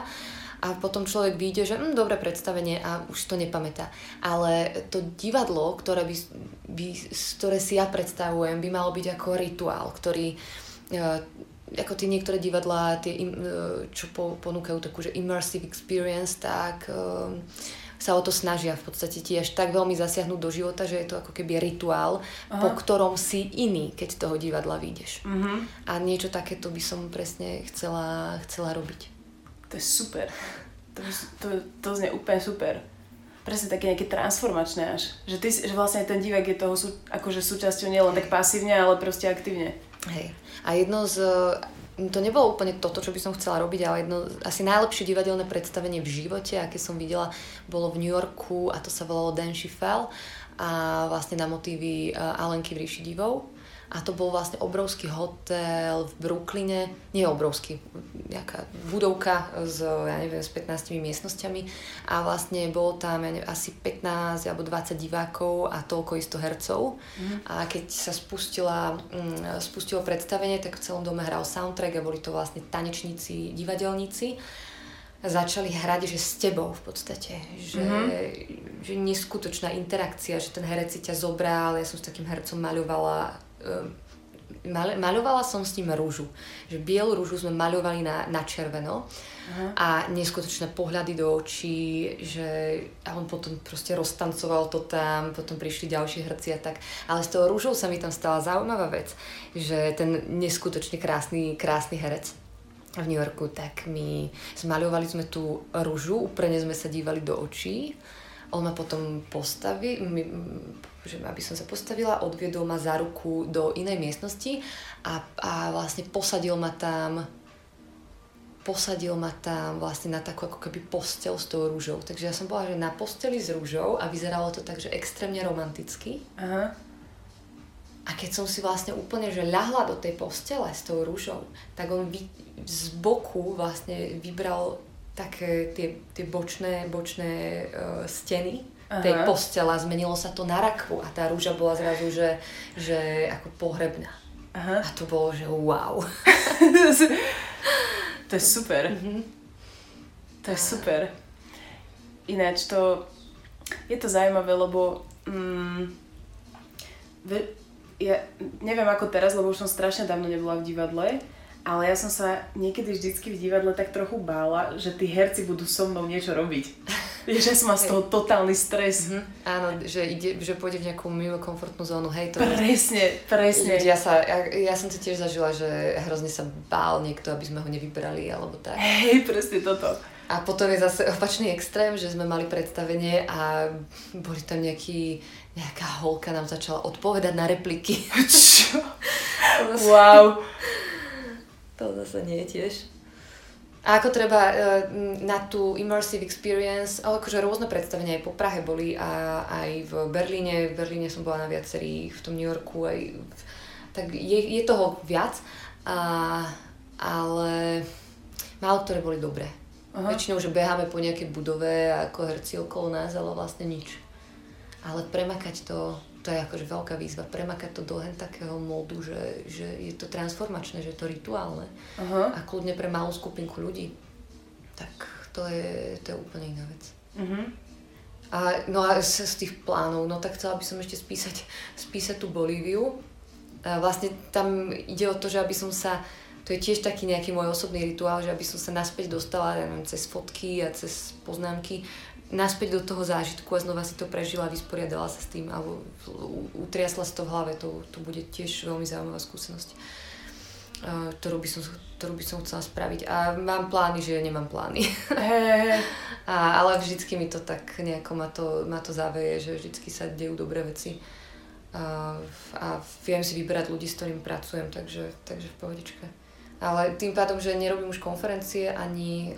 Moja srdcová konferencia bola Bitcoin Retro, asi 2017, ktorá bola v Lunabare a myslím si, že tá bola až dosť pokroková aj na tú vec, lebo teraz je už Bitcoin úplný mainstream, že o tom vie každý, ale vtedy už bol Bitcoin Retro, ale Bitcoin je dobrý a aj keď ekologicky založení ľudia nás teraz úplne vyhejtujú za ťažbu bitcoinov, ale nie je to také čierne ako uhlie a nie je to až tak zle, ako si myslia. A o tom môžem bez problémov diskutovať, len ten bitcoin nie je až tak zlý pre tých ekologicky zmýšľajúcich ľudí, ako si myslia. Problém je, že vedia o bitcoine iba toto. Aha. Ale ďalších x vecí o bitcoine, jeho filozofiu a podstatu nevedia a nechce sa im to ani študovať. A čo majú ľudia proti bitcoinu? Proti ťažbe? Proti ťažbe bitcoinu, pretože ťažba bitcoinu používa veľkú výpočtovú kapacitu na to, aby sa vlastne tie, ako jednoducho to poviem, tie matematické operácie dokázali spraviť. Tam je problém, že na to, aby to bolo bezpečné a odolné voči hacknutiu, Bitcoin je open source, takže chodci môžu si to pozrieť, ako to je. Na to, aby to bolo fakt, že skutočne bezpečné, tak sa zatiaľ ako nevymyslelo inak, ako aby tá výpočtová kapacita bola iná, alebo aby to sa robilo inak. Potom sú kryptomeny, komu vadí Bitcoin a ťažba, tak sú ako iné kryptomeny, ktoré nie sú proof of work, ale proof of stake. A tam táto elektrina ako nie je až taká náročná, nemíne sa aj toľko, ale nie je to tak bezpečné samozrejme. Lenže elektriny, akože že dosť, už len Paraguay má tak strašne veľa energie, že asi 3/4 dáva do okolitých štátov a tak. Ja nevidím tú ekologickú stránku pri Bitcoine až tak čierne v kombinácii s tým, aké je to bezpečné a čo to dokáže. A navyše, keby sme...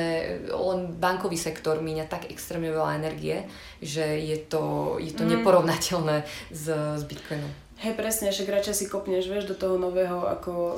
Všetko nové. Ako meniť to staré, vieš. No všetko nové je vždycky nejakým spôsobom odcudzované a vlastne na to, aby sme odstránili tie mentálne bloky na prijatie čohokoľvek nového, čohokoľvek. Aj nového bytu niekedy, aby sme sa presťahovali, síce starom nám je zle, ale... ideme do nového, to sú ťažké procesy pre nás samých, pre náš mozog, na zvyknúť si. Ja si myslím, že práve psychedelika v tejto dobe s tým môžu pomôcť a mne sa páči ako Timothy Leary, mám veľmi rada Timothy Learyho a on v jednej zo svojich knížiek tak hovorí, že no toto storočie malo niekoľko vynálezov a menuje tam rôzne technologické vynálezy, internet a LSD.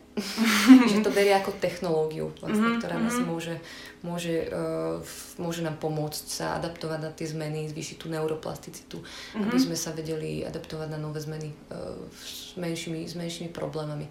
A ešte zaujímavé bolo, že tým, že Paralelní Polis v Prahe je od 2014. a v Bratislave sa pred koronou vlastne zatvorila, tak tam, ako som trávila celé dni, tak bolo zaujímavé vidieť, že niektorí ľudia tam vošli a ako musela som im oznámiť, že okej, poďte si dať kafičku, ale je to iba za kryptomeny. A lenže bolo to vymyslené, ten koncept Paralelní Polis vlastne bol vymyslený tak, to je vlastne koncept, že hackerspaceu, ktoré hackerspacey sú koncept z 90. rokov pre ajťákov, pre geekov, nerdov, ktorí chcú tvoriť, ale vždycky tam boli všade káble, bordel a špinavé hajzle. No ale a potom vlastne, keď umelecká skupina z toho ven, teda Romantíc, keď sa skamarátil so slovenským Pavlom Uptákom a Jurajom Bednárom, slovenskými hackermi, a videl Progress Bar v Bratislave, tak si povedal, že on chce hackerspace tiež v Prahe, akurát dal tomu design a spolu s ďalšími ľuďmi. Takže vlastne nadizajnovali Polis, aby to bol že hackerspace, aby to edukovalo ľudí v oblasti digitálnej bezpečnosti, anonymity, súkromia a kryptomien.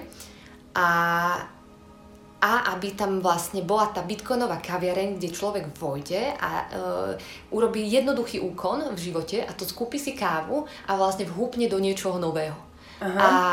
A tým pádom, že nejako sa tam strácajú také tie ľahšie vkloznú do toho nového ekonomického sveta, ktorý vlastne prichádza, to je jedno, či sa to niekomu páči alebo nie, ale je to tu. A cez ten najjednoduchší spôsob, a to kúpa kávy.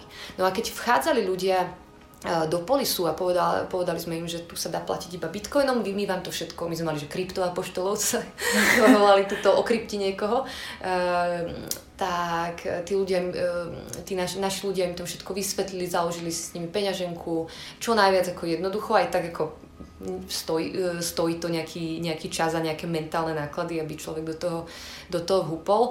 A niektorí ľudia mali tak hroznú reakciu, že tu sa platí kryptom, že počkaj, čo? No wow. niektorí mali, že úplne že šialenú reakciu, alebo že nie ste na území Českej republiky, tu sa musí platiť aj fiat peniazmi.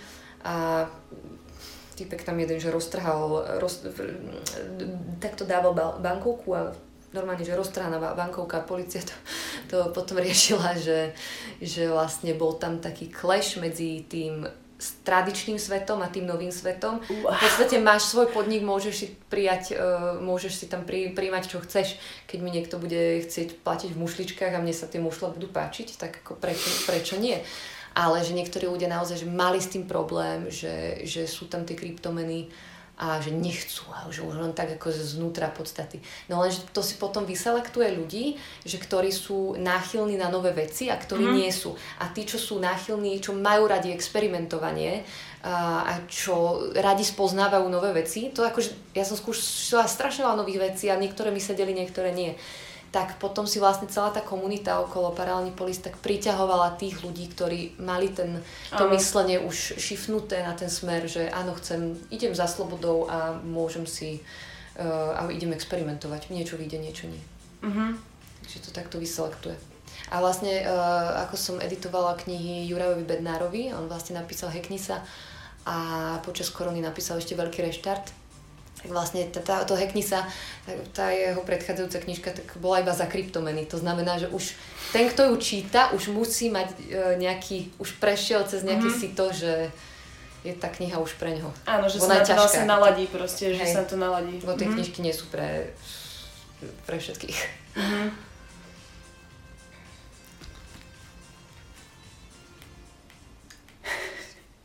Som páči, ako to prešlo z tej, vieš, z toho ženského takého pekného vokálu a teraz že lebo som nejaké že lajknuté pesničky a som ja som toto chcem tento pekný vokál si dáme tento pekný tam môžeme kúsky dať potom chuť ti pošlem Danit. Toto je vlastne pesnička, toto ti pustím, to je tá ayahuasková, čo som spievala deň predtým, tú noc predtým, čo tá holka zomrela. O tom oceáne?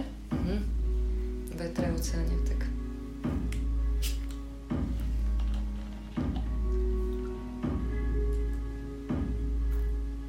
Zvažujem teraz, ale som potrebovala strašne kľud a pokoj, lebo som mala šialený pôrok, aj rok a potrebovala úplne, že nič. Chodiť po horách a potom to samé príde.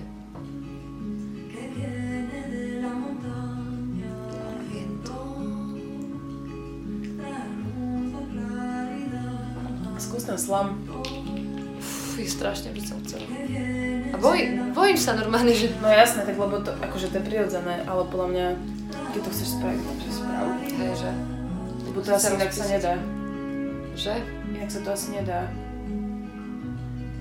Ja som sa tiež bala, aj sa stále bojím. Idem teraz vystúpiť na tom Pride, vieš? OK. Teda akože v rámci Prideu bude v teplárni... Kde je teplárni? Počkaj, to je na Zamockej.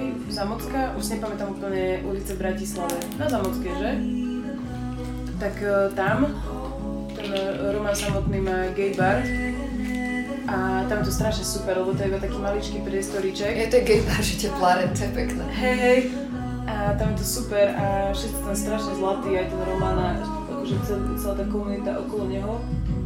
Že také príjemné prostredie, tak idem tam, ale strašne sa bojím. Vlastne. Lebo napríklad ja vôbec neviem improvizovať. Alebo takto, že viem, ale že musím byť pripravená. Že musím si byť seberistá. Toto je nejaká úplná halus, že, ale akože toto sme s kamoškou z divadla riešili, tu čo som oddávala, že vlastne aj že to divadlo je také, že máš texty a všetko, ale keby sme mali, že improvizovať, tak sme v piči. A to by som... Ja som chodila kedysi na improligy a to, keď začneš robiť, tak to ideš do toho. Ale máme takú slovnú zásobu, my musíme vedieť improvizovať. Ako Samčo napríklad, tak Samčo. No ale... Je to ťažké, máme zablokované mozgy, podľa mňa. Určite, akože opäť cítim, že som vyslovene zablokovaná. Že ja mám v sebe tie veci, ale že tým, že som strachoput proste a bojím sa ako keby uvoľniť, no, vieš, ja to isté. Tak ja mám z toho des, ale zasa všimol som si, že keď už som ako keby na tom stage, tak už je to úplne iné, že tam som úplne zrazu, keď to neopadne a idem. Keď to chytíš, hej, už tam už je dobré, ale vtedy akože dostať sa do toho stavu, akože... No. Treba akože niečo výrazné na začiatku a potom už... Asi hej, no tak založiť tie prvé sekundy, či si získaš vôbec to publikum, alebo čo, tak to je asi najťažšie, ale potom už je to asi fajn, neviem. Ja som videla vlastne prvýkrát Vladá Jančeka. Poznáš Vladá Jančeka? On je taký tiež? No on robí slam, akože on robí nejaké reklamky alebo čo, ale vydal nejaké knižky, nejaké básne a tak ďalej. Taký typek, neviem. Taký už ujo vlastne. Aha. Však poznáš Saténové ruky? Jasné. No tak on je spevák. Jasné, ja ich poznám. Jasné, akože úplne jasné. No, teraz mi to došlo. Super, teraz mali album nový. No a on tam vlastne došiel tak neplánovane. Naposledy v Kultúraku, keď bola tá akcia, kde som vlastne išla prvýkrát ja slamovať, to bolo pred 2 týždňami alebo kedy. Fakt? No. A on tam prišiel a on išiel ako druhý. A on tam jediný vlastne slamoval, že proste prišiel, ľudia mu tam hodili nejaké slovo, on si vypýtal nejaké slovo a že na to niečo vymyslí. Ale on má mega talent na texty, ja viem. A A bolo to také, že presne si videla, že on sa dostane ako keby až do tranzu, no, kedy nechá iba proste ten mozog, vieš, ten adrenalín. A do tohto sa chcem dostať. A ja strašne, ale ja sa tak bojím, ty vole, lebo ja sa bojím toho zlyhania. Ja sa bojím, že vlastne mi to nevyjde. A to sa mi páči a to ma celkom Vítek učí, že... Lebo on proste sa... Aj tu z teba odky, oni proste robia strápnom. Uh-huh.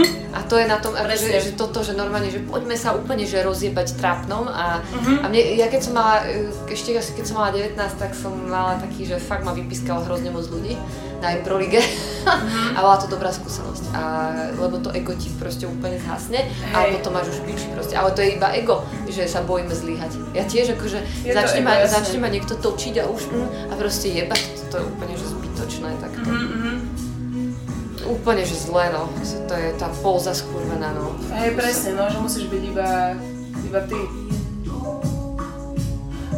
No to ťa obdivujem, že si išla na Improligu, ty kokos. My sme chodili, my sme aj povyhrávali nejaké práve, že ešte keď som na strednej chodila.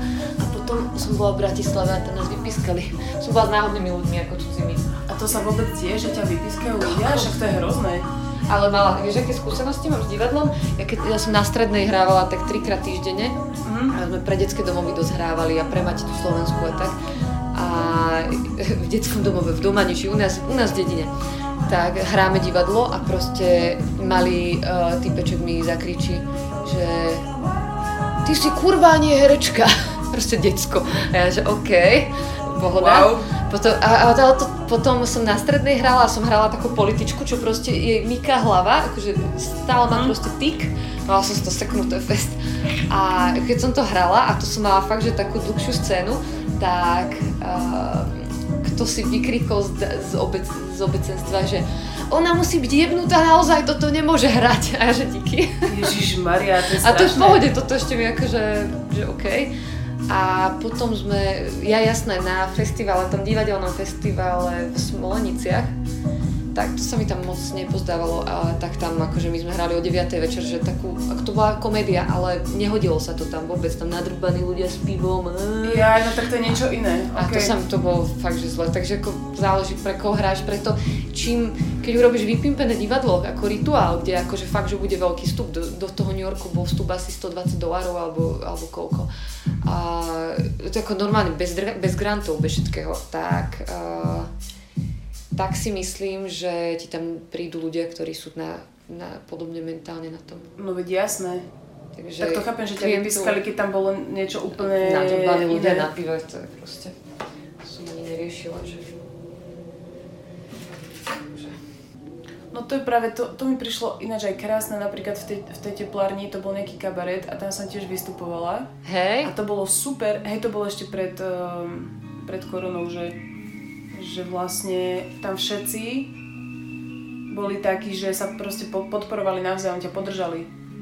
Že tam všetci cenili to, že ty tam ideš akože dať srdce na dlani a tam akože nikto tam nepoložil.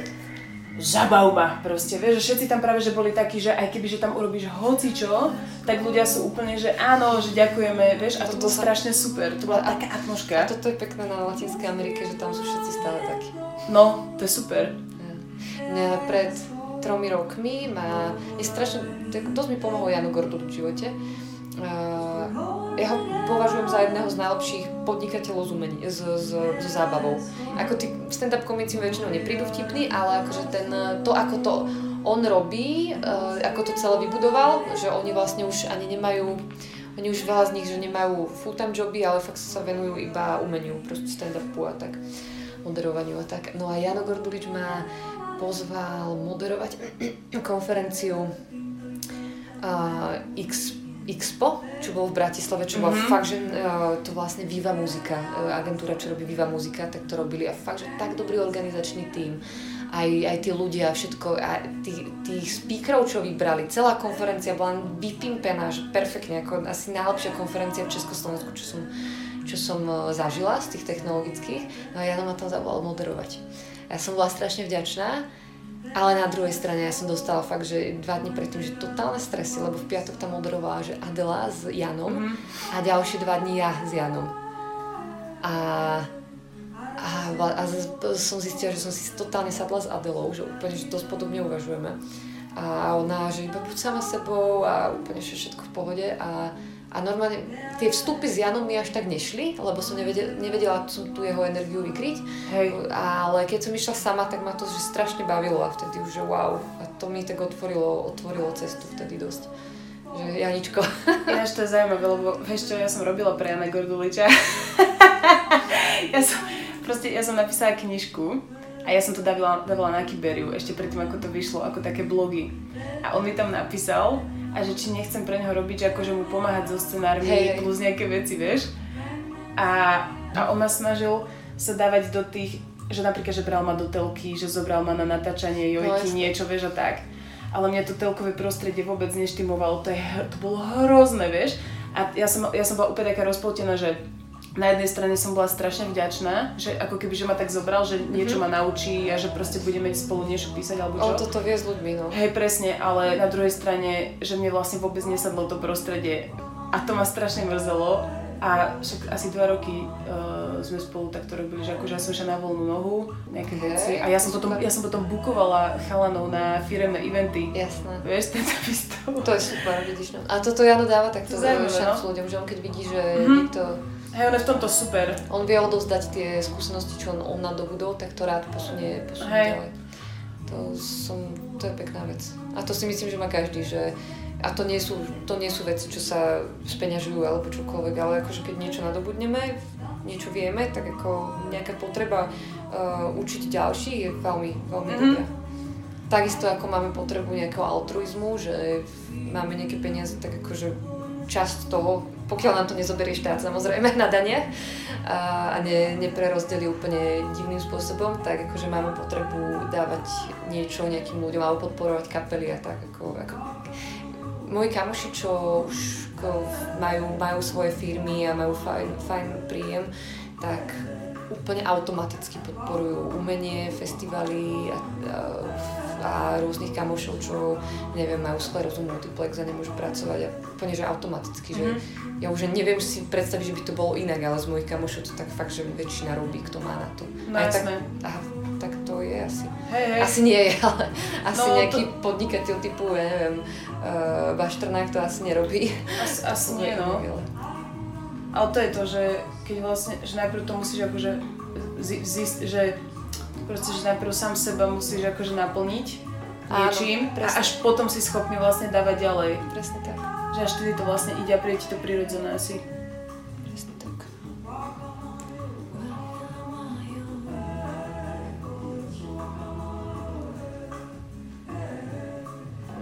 Čo to je riadna sranda, aké je to poprepájané. Ináč ja si úplne pamätám, ako Jano hovoril, to bolo ešte niekedy v roku 2018, že on sa vlastne on strašne miloval tieto krypto veci a on jeho to proste brutálne, však on tuším aj doma majnoval alebo niečo také, však asi to aj doteraz robí.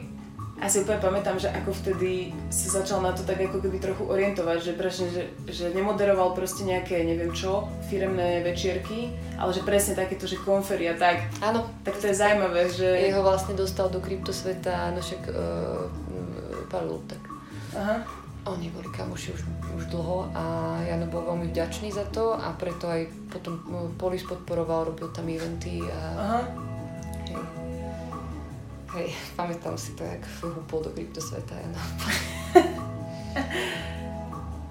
Vod. Aničko. Neviem, máš ešte nejaký odkaz pre poslucháčov a posluchačky?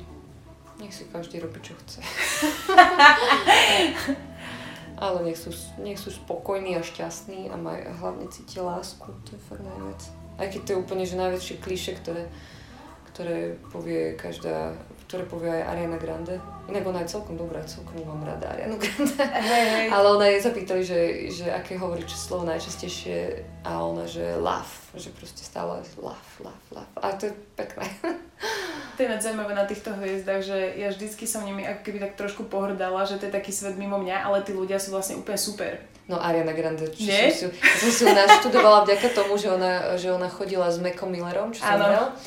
A potom som zistila, že ona, že okej, nevie, čo je to možno, nevie majnovať a nevie integrály, ale myslím si, že je fakt, že dosť chytrá. A hlavne tú emočnú inteligenciu je podľa reakcií, tak má veľmi dobrú, aj keď hudbu samozrejme nepočúvam, ale myslím si, že zlatá osoba. Ale ešte také, ešte moje speváča ti bonznem, ja mám strašne rada, že Táliu, čo hrala Rosalindu, pamätáš? Počkaj, čo? Wow! No. Však to bolo nejak, že rok, to bolo nejaké 90. roky, či nejaké začiatok 2000? Tália, to no, si pamätám. Tália, Rosalinda. Som bola na základke. Wow, to je zaujímavé. Tália je super, je krásna stále. No a my sme boli, že ja keď som prišla prvýkrát do Latinskej Ameriky, ja neviem, v 2016, tak ja som cítila, že ja to tu strašne poznám a my to z tej Natalie Oreiro a Divokého aniela, my to strašne poznáme, všetky tieto veci. Aha. Tuto včera mala som tu vlastne narodenú party s kamošmi a tu Gambio dolor, por libertad. Všetci to tu spievali, že wow.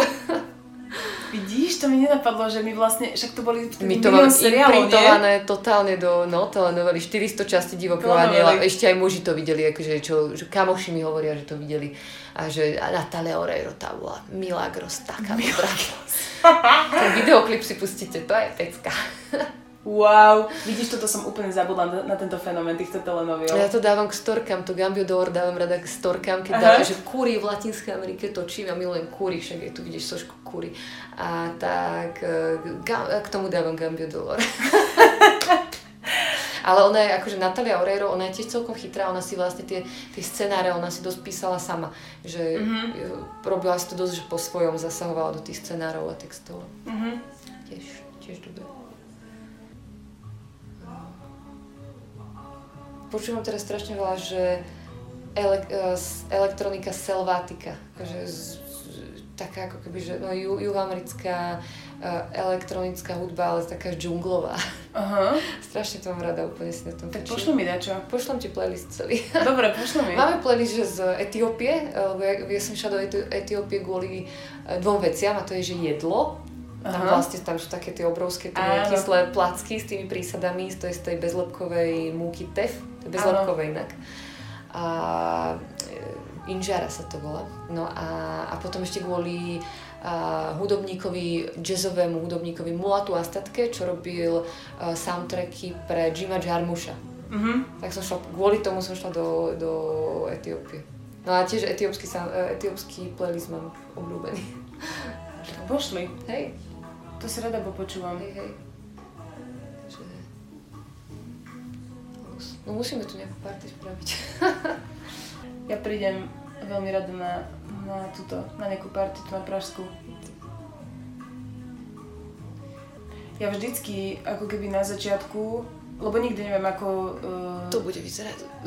Hej, presne. Ale potom ja ako keby vždycky donahrám, že niečo o tom človeku vlastne, ktorý je pekné. Host. To je pekné, že vlastne tú tvoju impresiu z toho, to som si všimla. Hej, a ja vlastne neviem, že či to mám pri tebe spraviť, alebo sa chceš o sebe povedať sama.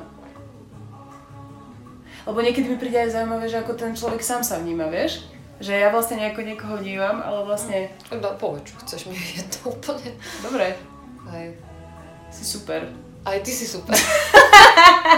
Ja by som úplne kecala proste na kratomé s tebou strašne a strašne by som to chcela počúvať, lebo ty máš brutálne veľa akože, no presne, že zážitkov a tak a mňa to úplne fascinuje, lebo proste tým, že som na rodičovskej dovolenke, vieš, tak odsekli sa mi proste nejaké veci. Ty nevyzeráš to, že by si bola typický, ako typický mama alebo otec na rodičovskej dovolenke, lebo väčšinou sú úplne, že vystresovaní, bez seba, vnútro kde si úplne a ty úplne, že v sebe pohodička. A hej, však toto tripy, vieš? Že? Presne. Toto tripy mi spravili, ja sa všetko vlastne vďačím psychedelikám a ľuďom okolo mňa, ktorí sú popiči. Ktorí tiež berú psychedelika. Hej, presne. Dobre, tak vypínam to. Dobre. Ešte ti ďakujem ti za rozhovor. Nech to tam je nahrané.